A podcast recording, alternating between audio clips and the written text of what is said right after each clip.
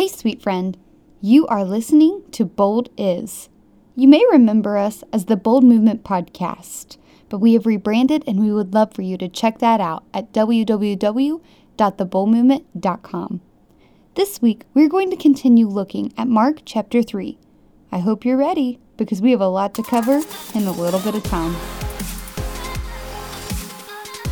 You are listening to Bold Is, a ministry podcast training women how to handle the Word of God. Buckle up, sis. It's about to get real. Here's your host, Megan Rawlings.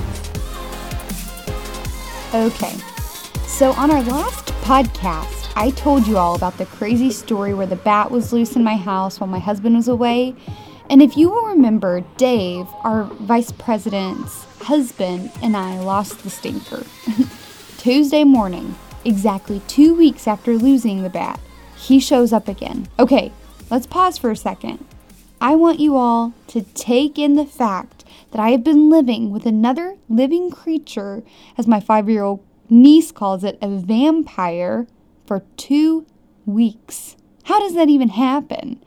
Anyway, my hero and real life Batman, my husband, saved the day and caught him, so this batty story has come to a close. That was a rough joke, but we're going to keep it. Before we get started, I wanted to let our listeners know that we will have a booth at this year's International Conference on Missions in Kansas City, Missouri. This will take place on November 14th through the 17th, and if you are going to be there or are from this area, we would love to meet you. We are also going to be releasing some huge news at that event, so let the build up begin. That's right, you heard it here first. Okay, guys, let's get into the Word of God. This is Mark chapter 3, verses 7 through 12. Jesus withdrew with his disciples to the sea, and a great crowd followed from Galilee and Judea and Jerusalem and Idumea and from beyond the Jordan and from around Tyre and Sidon. When the great crowd heard all that he was doing, they came to him, and he told his disciples to have a boat ready for him because of the crowd, lest they crush him. For he had healed many, so that all who had diseases pressed around him to touch him. And whenever the unclean spirits saw him, they fell down before him and cried out, You are the Son of God. And he strictly ordered them not to make him known.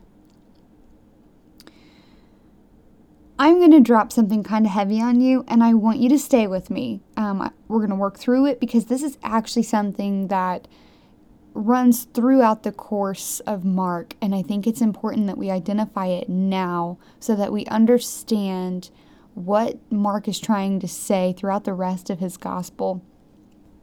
In Deuteronomy um, 18:15, it says, Moses continued. The Lord your God will raise up for you a prophet like me from among your fellow Israelites. You must listen to him. So, just so we're on the same page, when he's talking about the prophet that will be raised up who is just like him from the fellow Israelites, that prophet's Jesus. And many scholars believe that the Gospel of Mark is written in a way that compares the life and ministry of Christ to the exodus of the Israelites. And that's where we actually get the name for the book, Exodus. It is the leading out of captivity and out of um, slavery into the promised land. And we're going to see that a lot. So I just want to make that identifier in the beginning because I'm going to talk about it a little bit more here in just a minute. Let's go ahead and head into the first couple of verses and you'll see what I'm talking about. When we start in verse 7, we are actually taking a glimpse into the later part of Jesus' ministry in Galilee. So at verse 6, it kind of ends the beginning, and now we're going towards the end. And if you will remember in chapter 2 of Mark, we see Jesus withdrawing to the sea just like he does here in verse 7. Here's where the stuff from Moses and Deuteronomy come in. His retreat to the sea is related to the return to the wilderness. and each instant, it entails an affirmation of sonship and obedience, according to William Lane. So, throughout the rest of this book, we're going to see this over and over again. And I want you all to be ready for it and understand why. Okay, now for the breakdown. Let's continue. Verse 7 Jesus withdrew with his disciples to the sea, and a great crowd followed from Galilee and Judea and Jerusalem and Idumea, and from beyond the Jordan, and from around Tyre and Sidon. When the great crowd heard all that he was doing, they came to him. With today's podcast, you can access a map of where these places were, and keep in mind these people would have walked to where Jesus was just to hear him and just to be with him. Some were there to see what was going on because of the rumors that had spread out throughout all of the land, and some were there to be healed. And that's absolutely wild. Some were traveling by foot up to 120 miles. Think about that. 120 miles walking. Now, before you guys think, holy cow, remember, this is how they walk. This is the common practice for their life, but 120 miles is still quite a huge chunk of land. And he told his disciples to have a boat ready for him because of the crowd, lest they crush him, for he had healed many, so that all who had disease pressed around him to touch him. Mark's gospel is the only one that records Jesus asking for a boat. There were so many in this crowd who wanted to be healed that they were basically forcing themselves toward Jesus and on top of him. And the William Lane's commentary actually says they were falling on him and crushing him. That's where we get the crushing idea. Still, even then, Jesus loved them. He saw them as they were, and he still healed them. He still met them where they were. That's huge to me. Um, I have this tendency to get frustrated when people, um, especially baby Christians, aren't as spiritually mature as I want them to be, or if I'm mentoring women that they're not, you know, why aren't you just listening? Just do it. and, and this is a great reminder that someone who's perfect had a lot more patience um, than I, a sinner. So it, it definitely helps to take a minute and just take a step back.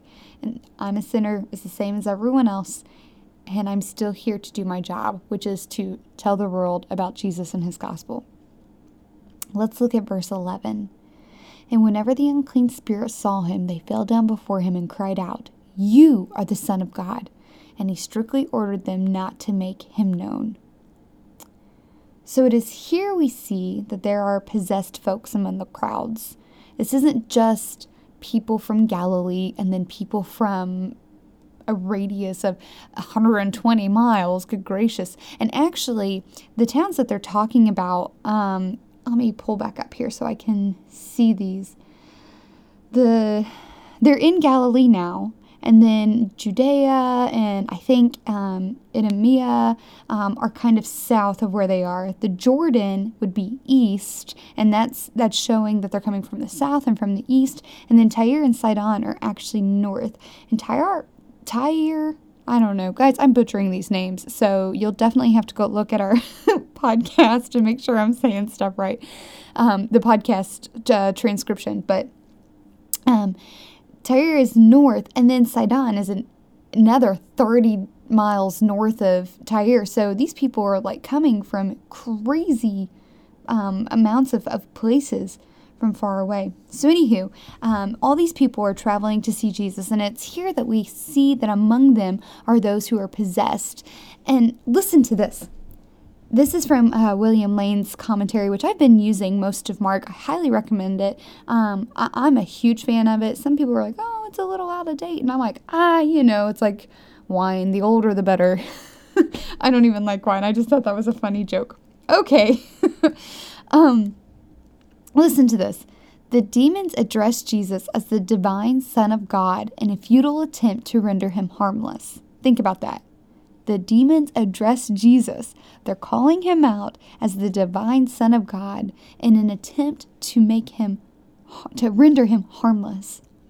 These cries of recognition were designed to control him and strip him of his powers, in accordance with the conception that knowledge of the precise name or quality of a person confers mastery over him.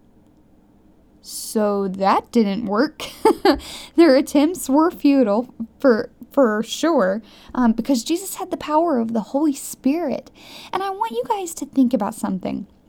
A lot of times, especially in pop culture, there is this idea that Jesus and Satan are equal, almost like they're um, they're these enemy brothers. I, I know the Mormons believe that, but think about this. At the end of time, when we read Revelation, Jesus doesn't even fight Satan because there is not even a comparison. There is no equal. They are not each other's adversaries. Jesus is so, well, they're adversaries. That might not be the best word. They are not each other's um, equals. This isn't, an, uh, if we're talking about boxing, they're in completely different weight classes. At the end of time, Jesus doesn't fight Satan. Michael does, who's an archangel. He's another angel. Satan is just a fallen angel. And I think a lot of times we have this misconception that there's this constant struggle between God and Satan because there's a constant struggle between um, us with our flesh and our souls and with good and evil, but there's not. Um, that's not even a thing. So, whenever we're talking about here, their demons are not even anywhere near the level. They're they're minor league, and um, Jesus is the major league. So keep that in mind um, anytime that we go through the spiritual warfare that we're working through. So, what does this all mean for us today? Remember, just as Moses led the Israelites from slavery to Pharaoh, Jesus, as the new and better Moses, leads us from slavery to sin to a saving relationship with God through Christ. Your sin may seem overwhelming, but Jesus can lead you away from it. You will struggle, you will fall, but you don't have to be a slave to the darkness.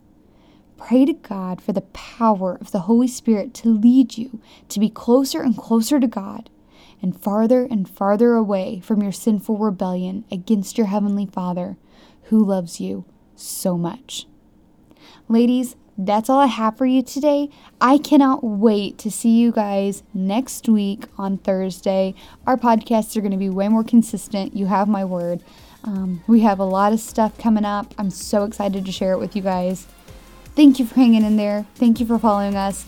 And thank you so much for being bold with your faith and being bold with your biblical knowledge. Go out and be bold.